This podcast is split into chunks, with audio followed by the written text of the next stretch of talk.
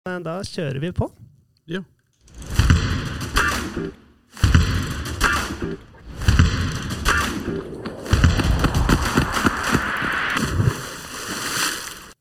Gullvaffelpodden er for deg som er eh, frivillig i idretten og neste generasjon idrettsfrivillige.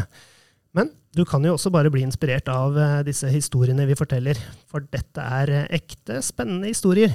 Jeg heter Knut Harald Sommerfelt, og i dag skal vi ha fokus på sosial bærekraft og tilhørighet i alle de aktive lokalsamfunnene våre.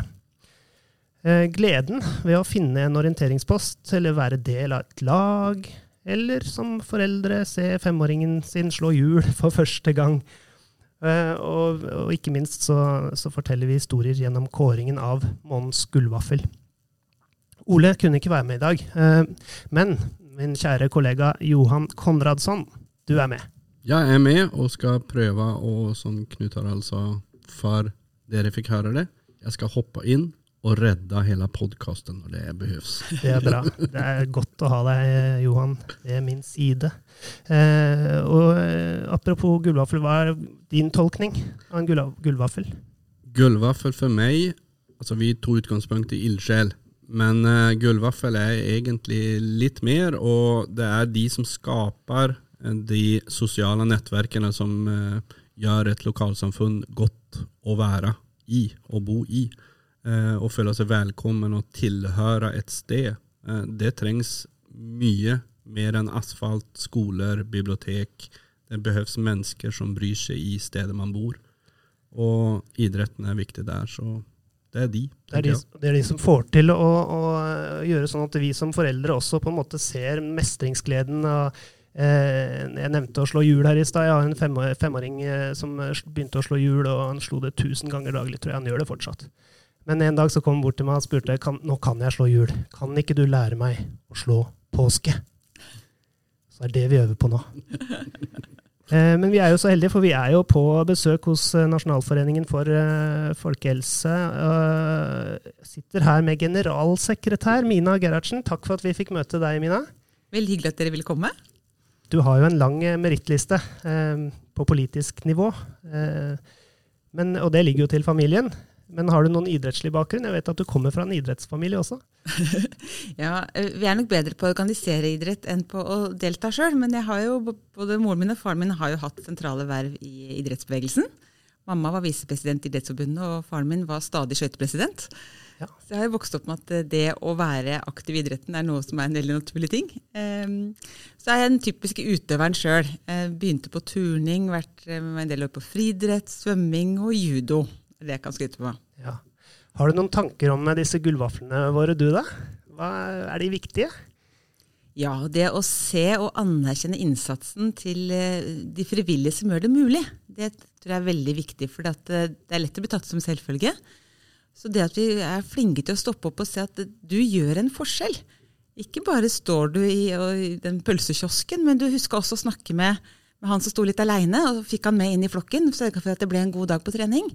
Altså De der små tingene, det å se andre Vi har så utrolig mange viktige aktører som gjør at det å være med blir mulig og blir positivt. Og gjør at man fortsetter å være med.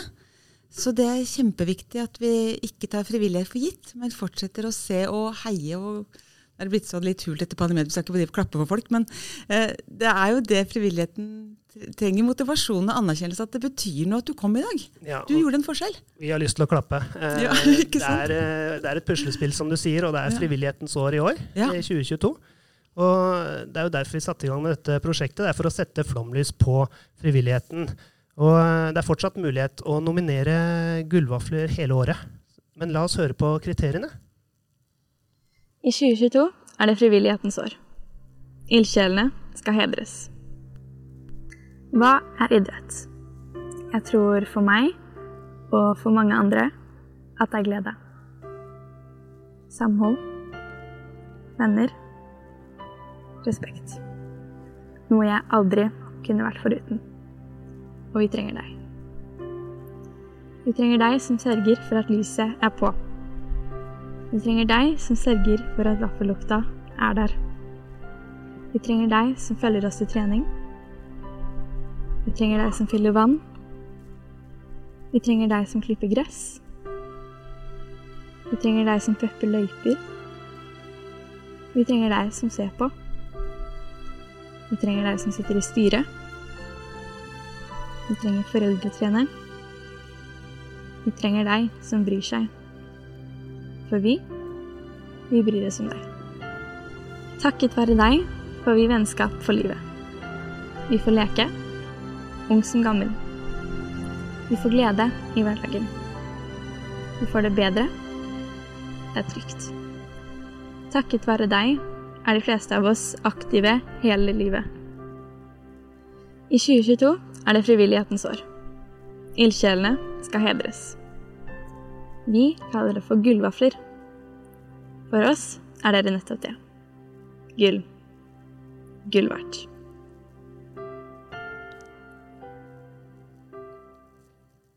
Det er eh, vår eh, si, tolkning da, av eh, disse gullvaflene som vi ønsker å få nominert. Eh, Mina, du har vært med i eh, en etisk komité for om idretten skal boikotte Qatar eller ikke. Akkurat nå har du levert en innstilling som leder av sonderingsutvalget om eh, Norge skal arrangere OL eller ikke. Du blir ofte brukt i det internasjonale aspektet til norsk idrett. Ja, det er jo en måte å være frivillig og ildsjel på, det òg. Um, Absolutt. så jeg har jo litt kunnskap fra politikk og andre ting, og mye organisasjonsarbeid. Og det at jeg får lov til å, å ta med meg det engasjementet inn i idretten, det har jeg vært veldig glad for. Så det, da var det jo nettopp denne leveringa av sonderingsutvalget for um, OL og PL i Norge. Og da har jeg fått lov til å møte så mye engasjerte idrettsfolk. Og da har vi vært opptatt av nettopp å ikke bare snakke med toppnivået, men også snakke med klubber og lag. Og hva kan et OL eller PL bety for dere, på godt og vondt? Tar det oppmerksomheten, eller er det mulig til å mobilisere frivillige? Hva ser dere? Eh, så det å ja, møte alle de som eh, både ser muligheter og utfordringer med dette, men da har vi jo snakka med de som står midt i klubbhverdagen.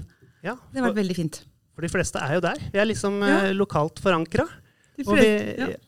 ja, er opptatt av det, det lokale først og fremst. Og vi snakker jo her om sosial bærekraft. eh, Men, men tror du at liksom det, det negative bildet om ja, nei eller ja til Qatar-VM, eller lederskap i IOC, som eh, ofte er i, i frontlyset, liksom litt sånne negative holdninger, er det med, på å, å tære på det lokale eh, engasjementet?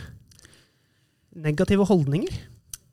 Jeg tenker at det tidligere har gitt en slitasje. Nå har jeg hatt, sittet i styret og vært i etisk komité i Fotballforbundet først og fremst. Eh, der ble det jo veldig mye negativ oppmerksomhet over en periode. Men jeg syns det vi ser nå er veldig interessant, kanskje særlig den debatten om Qatar, som er engasjert langt utover idrettens rekker, med at hvis vi ikke vil at de landene skal ha arrangementene, hvem skal gjøre det da?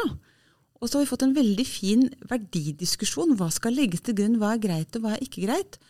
Og da syns jeg man har fått til den stoltheten over den norske idrettsmodellen, de verdiene vi står for, og, og hva, hva vi mener skal legges til grunn. Og det syns jo også og jeg er veldig lett rørt jeg ble rørt av den gullvaffelintroen dere hadde her også. Men, men det var en del artikler under eh, OL i Beijing om nettopp hva er det som gjør at Norge vinner så himla mye. Og da handla det jo om det vi er så stolte av, at alle er med. Vi rekrutterer fra hele befolkningen. Er derfor vi som er så lite land, kan ha så mange gode. Om likestilling og respekt og arbeid mot diskriminering. Det var liksom New York Times og alle de store skrev derfor vinner de. Og vi vinner fordi vi tror på noen verdier. Så jeg føler at den negative oppmerksomheten rundt den veldig berettigede negative oppmerksomheten rundt internasjonale idrettsarrangement har også gitt en egen styrking av identitet og stolthet over hva vi står for i den norske idrettsbevegelsen. At vi har, har noe å bidra med der som er flott og fint. Jeg bare tenkte sånn, litt sånn eh, tilbake til uh, scratch. altså fordi Nasjonalforeningen for folkehelse, hva er egentlig det? Hva er historien der, liksom? Ja, uh, det er en lang historie. Jeg skal ta den kort. Men Det det begynte for over 100 år siden med kamp mot tuberkulose. Og så, Det var en stor folkesykdom. Uh, Veldig mange døde av. Og så løste jo det seg med først og fremst bedre levekår, men også vaksine og behandling. Og da, Siden da har organisasjonen vært, egentlig sett seg rundt og tenkt hvor trengs vi nå? Hvor trengs den frivillige kraften nå? Så vi har jo lag og foreninger i 500 kommuner. Ikke 500 kommuner, 500 steder. så mange er det ikke. Um, som jobber lokalt. Og så jobber vi nasjonalt med å være politiske pådrivere. Og, og, og, noe av det vi ser nå, er jo ja, det går bedre enn folkehelsa vår. Vi lever lenger, men vi har også veldig mye unødvendig sykdom og død, for tidlig død, som følge av levevanene våre. Og det at vi beveger oss stadig mindre, vi får så behagelige liv, det er en kjempeutfordring for folkehelsa. Så noe av det vi jobber med, er jo å legge til rette for fysisk aktivitet. Så det er helt praktisk. Vi har masse gågrupper. Sånn veldig enkelt. Alle kan være med, ta på deg sko og møte på torsdag klokka sju, så går vi en tur. Til eh, at vi jobber jo for å få på plass eh, fysisk aktivitet hver dag i skolen. Og så prøver vi å dytte på idretten for å passe på at alle skal ha råd til å være med. For det er jo også et viktig hinder at uh, idretten priser seg ut, og at det blir for mye krav om foreldreinnsats at ikke alle kan få det til. Og skal vi lykkes med å løfte folkehelsa, så må vi også ta bort de sosiale skillene mellom hvem som kan være med og ikke være med. Er det overvekt som er uh, hovedproblemet i dag? Det er et økende problem. altså Overvekt i seg selv er jo ikke et problem, men det er det at det gir risiko for f.eks. Eh, diabetes 2, hjerte-karsykdom, kreft. Så Det kom en eh, rapport fra Verdens helseorganisasjon for noen få uker siden som viste at, eh, at fedme i Europa er et økende problem. Norge er like, vi er midt på treet her, vi er ikke noe bedre enn noen andre. Én um, av fire har fedme, og det er, gir helserisiko. Så, så ser vi på tallene våre at nordmenn så, Ungdom og voksne sitter jo mesteparten av tiden de er våkne. Sammen med at vi har et usunt kosthold. Eh, sånn at summen av dette her er eh, skummelt for helsa vår. Så det noen sier, er at først var det røyking som gjorde oss syke. Nå er det stadig færre som røyker. Fedme kan ta den gevinsten vi har fått på å få ned røyking. Så det er alvor. Ja, altså nå, nå, prater vi eh, folkehelse, og det har jo vært korona. Eh, mm. Mange som har fått litt, lite, litt for lite aktivitet. Eh, mange sliter kanskje med noen, eh, noen ekstra koronakilo. Hvordan er det med deg, Johan? Ja, jeg rekker opp hånda. Eh, dessverre.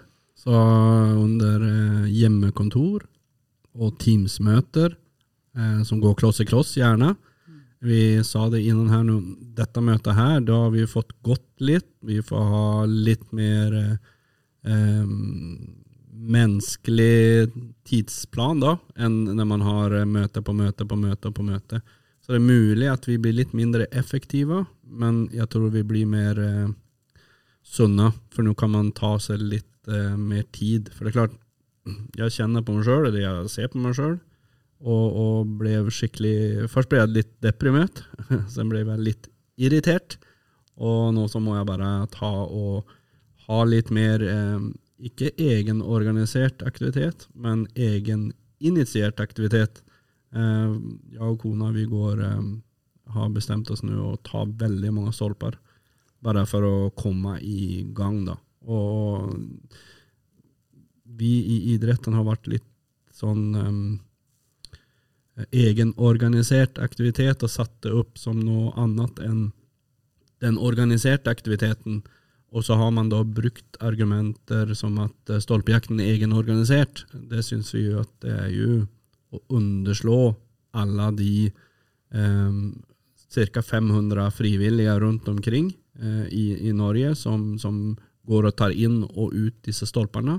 Som skifter ut i lappene rundt, og som virkelig gjør en forskjell. da så at du og jeg og alle andre kan ta oss en egeninitiert eh, spasertur, akkurat som gågrupper. Og, mm. og, og, for det er jo I sosial bærekraft så handler det jo rett og slett om å se til at det fins organis organisasjoner som er gode nok.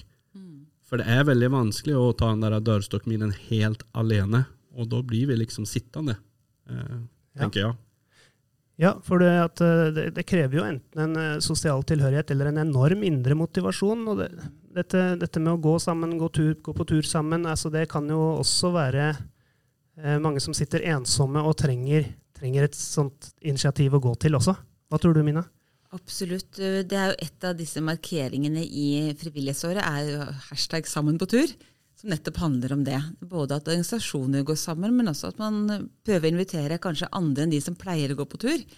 Målet er jo ikke at gågruppa i DNT skal gå sammen med gågruppa til eh, Nasjonalforeningen, men at eh, man får med seg flere til å gå. Eller er hyggelig hvis de går sammen nå, så det blir sikkert en trivelig prat, det. Men å få med enda flere, for det å gå, det er, det er veldig lavterskel. Um, man kan være med, og det håper jeg også at det legges til rette hvis man kan være med hvis man har litt problemer med å gå med rullestol eller det som skal til. Uh, og så er det en fin måte å være sammen på. Uh, for det, mye av frivilligheten er å gå på et møte. Det kan være litt skummelt hvis du ikke er vant til å gå på møte, og så kommer du så er litt keite, vet ikke hvor du skal sette deg, og så vet ikke helt hva du skal gjøre gjennom denne seansen. Men alle veit åssen det går. Og når det går, så er det ofte mye lettere å prate sammen. Og så er det også helt greit å være stille sammen. Så kan du være litt stille, og så kan du si 'Å, se på den fuglen der', og så kan man snakke litt om det, og så kan du være stille igjen. Og så er det en fin opplevelse sammen likevel. Og så er det, er det jo det der at vi kan få det til, og, og nettopp man kan jo gå alene, og det var veldig mange som gjorde det under pandemien. at uh, Jeg prøvde å legge telefonsamtalene mine sånn at jeg kunne få det med tur. Uh, men det er jo noe annet hvis noen venter på deg. Ja, det er mye vanskelig å tenke nå var det veldig deilig her på sofaen, og den Netflixen-filmen var ganske fin. Hvis du veit at nå står det noen og venter, da må du komme. Så det er jo den forpliktelsen også at vi gjør det sammen, som øker sjansen for at det faktisk skjer. Så det er mye godt i å gjøre ting sammen med andre. Ja, kan senke den dørstokkmila litt, litt mer. Ehm, eh, jeg tenkte, altså, altså Idretten eh, er jo en potensiell veldig stor inkluderingsarena eh, for utenforskap og ensomhet også, ikke minst. Men tradisjonelt så har jo idretten hatt et sånt uttrykk som kalles f.eks. Hvis vi tenker idrettshaller, så finnes det halvvoktere, eller vaktmestere, som, som egentlig sørga for at muren var høy, og at det var kun eh, idrettsutøverne som hadde tilgang og hadde noe der å gjøre. Eh, hvordan tror du idrettsorganisasjonen blir oppfatta i dag? Akkurat det der er jo veldig vanskelig. Jeg har jo jobbet mye med anlegg tidligere, og det er jo mange steder vi har desperat mangel på anlegg. Det var jo å få treningstid for laget. Eh, de organiserte lagene er vanskelig, så da, men i den ideelle verden så hadde vi jo hatt mye mer sånn at det gikk an å stikke innom og bruke flatene. Fordi eh, det det er ikke alle som er klar for forpliktelsen å melde seg på et lag, og det er ikke alle som har råd. og det er ikke alle som tenker at de har tid til fast, men har lyst til av og til. Så jeg syns det er fint at det lages mer disse mm, anleggene ute med basketbaner og løkker og sånn. Men um, jeg lurer på om det er Island, ja, hvor de hadde en periode i hvert fall, hvor de hadde nattåpent. så Det gikk an å stikke innom, for da var det ikke den organiserte. Mm. Det er jo gøy å tenke på hvilken måte kan vi få maksa bruken, da, når vi vet at det er en begrensa ressurs. For det, vi, det, er veldig få kommuner som har, tenker at vi har nok anlegg. Ja, ja men det, det, er, det, er, mange idrettslag som begynner å tenke sånn. Altså. Det er ja. faktisk det. Vi var nylig på en konferanse med prosjektet Aktive lokalsamfunn. Mm for hele Viken-idretten, hvor vi nettopp setter fokus på det der som handler om å ta et samfunnsansvar liksom litt utover kjernevirksomheten til et uh, idrettslag. Mm. Fokuset er der uh, samarbeid med skoleverket, og hvordan man kan bruke uh, idrettslaget, anleggene deres, som, som, en ressurs til å skape liksom, denne trygge og aktive oppveksten da, for, for, barn og unge.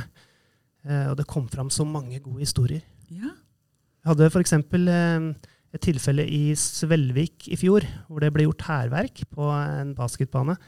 Eh, hvor lederen av idrettslaget istedenfor å eh, liksom, gå til angrep, eh, skrev en kronikk i lokalavisa som eh, inviterte til en samtale med, med den gjengen, eh, rampestrekgjengen, som, eh, som, som, satt fyr på den basketbanen. Mm.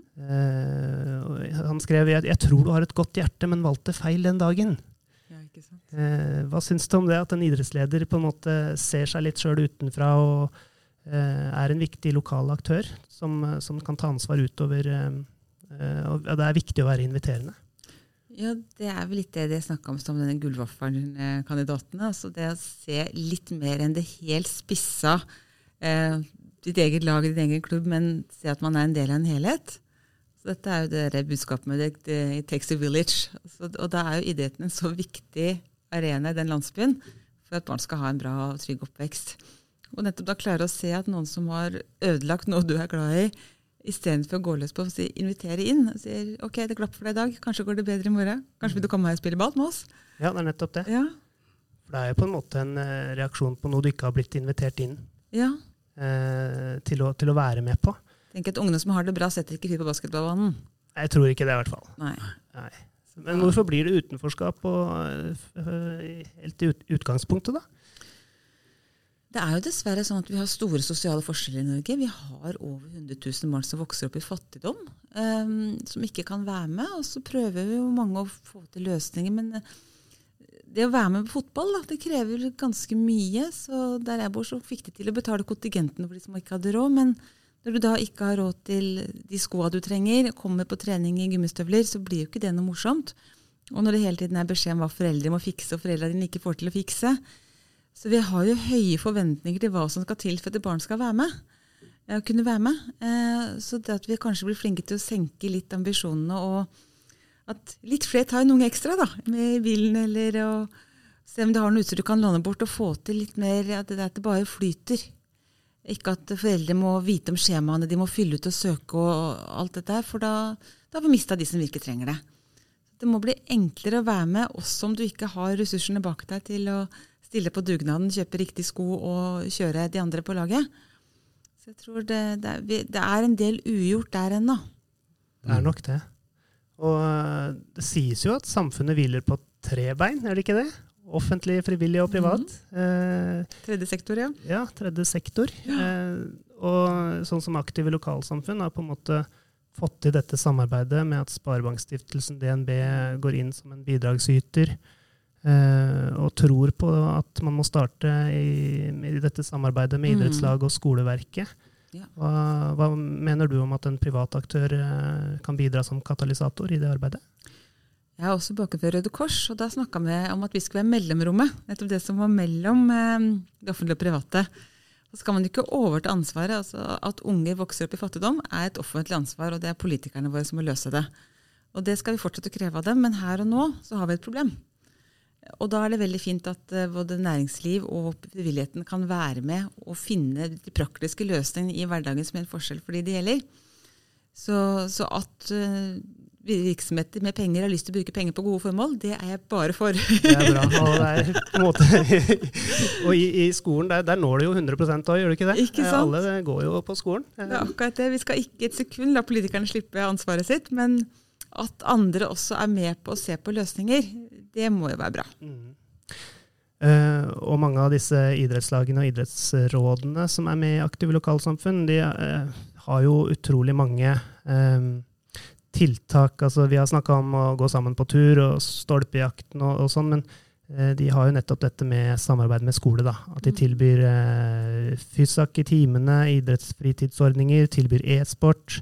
De har ukentlige barnehagetilbud, til og med. Mm.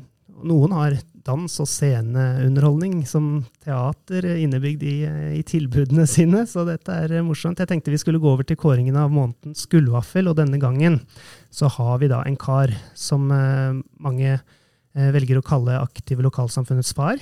Eh, som pioner gikk han fra en strålende fotballspiller til nå som 70-åring eh, å få mer energi av å se barn og unge oppleve aktivitetsglede for første gang i livet. Han så ikke problemer, han så bare løsninger. Gjennom eh, prosjekter så har eh, han vært med å påvirke hele lokalsamfunnet. Eh, fra barn til voksen. og han tenker f.eks.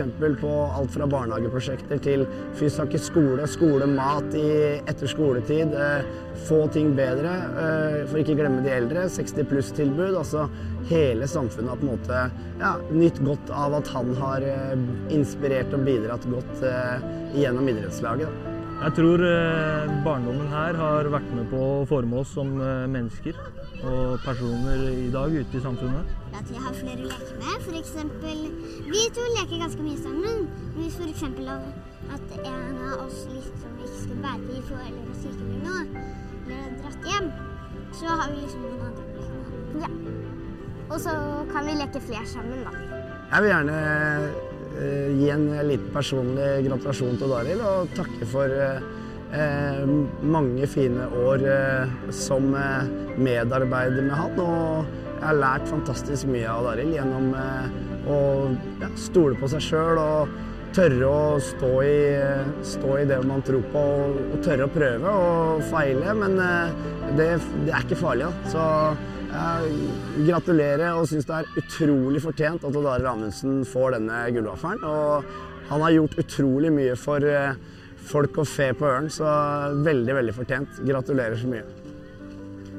Jeg vil også gratulere deg, Odd Arild, og jeg vil takke for alle timene. og Bare det å ha deg rundt på banen har betydd utrolig mye for mange.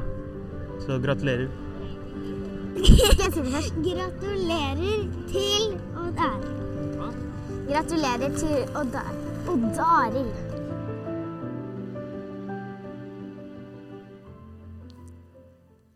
Det var altså Odd Arild Amundsen fra Drammens ballklubb som eh, er vinner av eh, månedens gullvaffel på sosial eh, bærekraft og all den dyktigheten og den, det arbeidet han har lagt ned i sitt aktive lokalsamfunn.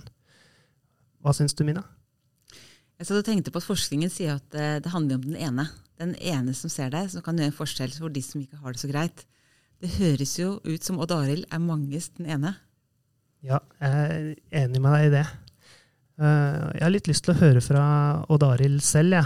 Eh, altså Denne markeringen av overrekkelsen av gullvaffelen må dere bare følge med på, dere som er lyttere nå, på eh, sosiale medier til Viken idrettskrets og gullvaffel.no. Men Odd Arild han la igjen på en måte en lite sånn testament, til, testament tidligere om hvorfor han jobber overtid og som frivillig i idretten, og det har han gjort i 60 år. og hva som gir han mest energi? Vi hadde jo um, i oppstarten på barnehager der eh, før hallen kom og motorikksalen var på plass, så måtte vi være ute. Og på vinteren var det jo skøyter det eneste vi kunne tilby. Og fra fjell så kom det 13 barn som skulle ned og gå på skøyter her. Og Én av dem hadde skøyter. Alle de andre måtte låne skøyter. Eh, deriblant var det en eh, gutt, en liten, blid kar fra Tyrkia. Han eh, hadde aldri stått på skøyter før, og vi fikk på han skøyter og hjelm og ut på glatta. Og jeg har aldri sett så mye styggefall i hele mitt liv. Men han var like blid. Og han løp på skøytene og greide og datt og datt og datt. Og eh, etter timen så kommer han, og vi får han eh, skøyter og hjelm, og Kjemmen var kjempeblid. Og så skulle samme barnehagen komme en uke etter, men en annen avdeling. Og det var én som eh, var gjenganger, og det var han fra Tyrkia. Og når han kom, så kom han rett bort til meg og så kom han med helt nye skøyter og ny hjelm som han hadde fått av mora og faren sin. Og tenk deg den gnisten vi har tent i den ungen. Han var kjempeglad og kom seg ut på skøyter og datt like mye, men like blid. Og da er det snakk om Da har du gitt noen en veldig, veldig god opplevelse. Han syns det var kjempemoro. Jeg er helt sikker på han går på skøyter ennå. Det er så ekte engasjement. Eh, det handler om innenforskap, sosial tilhørighet til eh, lokalsamfunnet, og ikke minst vekke denne gnisten, da. Mina? Er, jeg blir så glad av alle som går på skøyter. Jeg kommer fra sånn familie. Ja. jeg er opptatt av rekruttering til skøytesporten. ja, DBK, der er det mye skøyter. Eh, Deg, det er kommunevalg i 2023. Hva tenker du er den eh, viktigste fanesaken til idrett? Det er litt det vi har snakka om allerede, at alle skal ha muligheten til å være med. Eh, og at eh, fysisk aktivitet Det er ikke alle som har mulighet til å være med på det organiserte, så at vi må legge til rette for det både i skolen og at vi har gode uteområder der det er mulig å ta med seg en ball eller finne på noe uten at det er medlemskontingent og fast oppmøte. Eh, så det er jo å ha litt sånn helhetstanke i dette her, og her har idretten en utrolig viktig rolle i kunnskap om tilrettelegging, det å mobilisere og få med laget til moro, og om man da skal samarbeide innenfor skolen, SFO, eller være en god rådgiver på nærmiljøanlegg, men også selvfølgelig det organiserte. Det, det, å få lov til å være med på laget, ehm, det å få lov til å få med til opplevelser det kan gi. Jeg var i en turnhall halve lørdag eh, og så datteren konkurrere. Og det var den, jeg tror det var den blideste deltakeren der når de fikk medaljen rundt halsen Var det, de øyeblikkene får lov til å være en del av det, stå der med laget sitt og ta imot liksom, jubelen, det er jo noe unikt. Så det at uh, alle skal ha muligheten til å få lov til å være med på sånne opplevelser, oppleve mening og mestring og fellesskap, det må jo være et mål som eh, idretten kan komme med sin enorme kunnskap og engasjement og vektig apparat, og så få politikerne til å høre. Det må vi ta med oss videre, Johan. Det kommer vi gjøre. Ja. Vi har jo alltid en utfordring i, i podkastepisodene våre. Ja. Denne gangen så Hva skal det være nå? Nå skal vi faktisk eh, ta oss en liten tur og besøke et av de eh, nærmeste stolpejaktstolpene som noen av de 500 frivillige har eh, plassert ut der. Bare for at vi skal ta en egen liten tur. Jeg ble veldig nervøs på at jeg skulle utfordre meg på å slå hjul, eller sånt, men gå tur, det er jeg god på. Det skal være enkelt å kunne bli litt mer aktiv. Ja, skikkelig Mm. lavterskel. Eh, Vi ønsker at alle sjekker ut at Mina går på tur i våre sosiale medier. Facebook og Instagram. Um, og, og la oss gjøre det. La oss ta opp en liten snutt der, og så kan alle lytterne våre legge igjen eh, kommentarer på, på ulike måter å komme i form på i hverdagen. Ja. Sånne smarte omveier, eller eh, snarveier for så vidt, hvis det er en trapp som er veldig bratt. Og, og disse forslagene som vi har lyst til at dere legger igjen, det er jo det kan jo være en del av organisert aktivitet også, eller eh, egeninitiert, eller eh, egenorganisert. Det spiller ingen rolle. Her er alle gode eksempler blitt tatt imot med, med takk. Eh, det hadde vært helt konge. Og, da, og jo, du kan jo vinne boka Helt konge. Av, Mm. For vi har jo mange signerte eh, utgaver av Øystein eh, eh, Pølsa Pettersen, som har skrevet boka Helt konge. Så vi trekker ut tre vinnere også, vi. Mm. Mina, det har vært fantastisk. eh, Vi har vært heldige som fikk stjele tid fra deg. og Veldig hyggelig å få være med. Um, Men et siste spørsmål. Mm. Er, hvordan ser du for deg framtidens folkehelse? Er det håp? Det må vi jo tro. Eh, Men det er veldig opptatt av at vi legger til rette. Eh, Fordi at eh, den der pekefingeren og skjerp deg, det har jeg ingen tro på. Det er ingen som har endra vanene sine av det. Men det at vi gjør det lett å være med, lett å delta, lett å velge sunt, der tror jeg vi kan gjøre en stor forskjell. Det kan vi. Mina, du har vært med på å kaste flomlys på de frivillige idretten.